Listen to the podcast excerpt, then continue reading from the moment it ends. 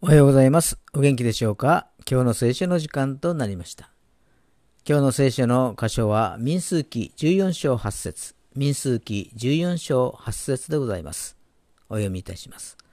もし私たちが主の御心にかなえば、私たちをあの地に導き入れ、それを私たちにくださるだろう。あの地には父と蜜とが流れている。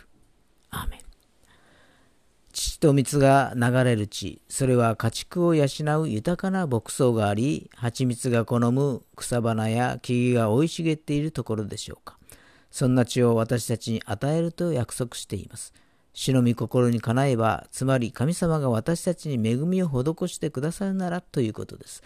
果たして私たちの父と蜜が流れる地はどんなところでしょうか。神様に期待し、祈りつつ歩んでいきましょう。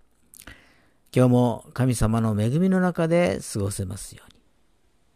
今日の一日が皆様にとって良き一日となりますように。よッしーでした。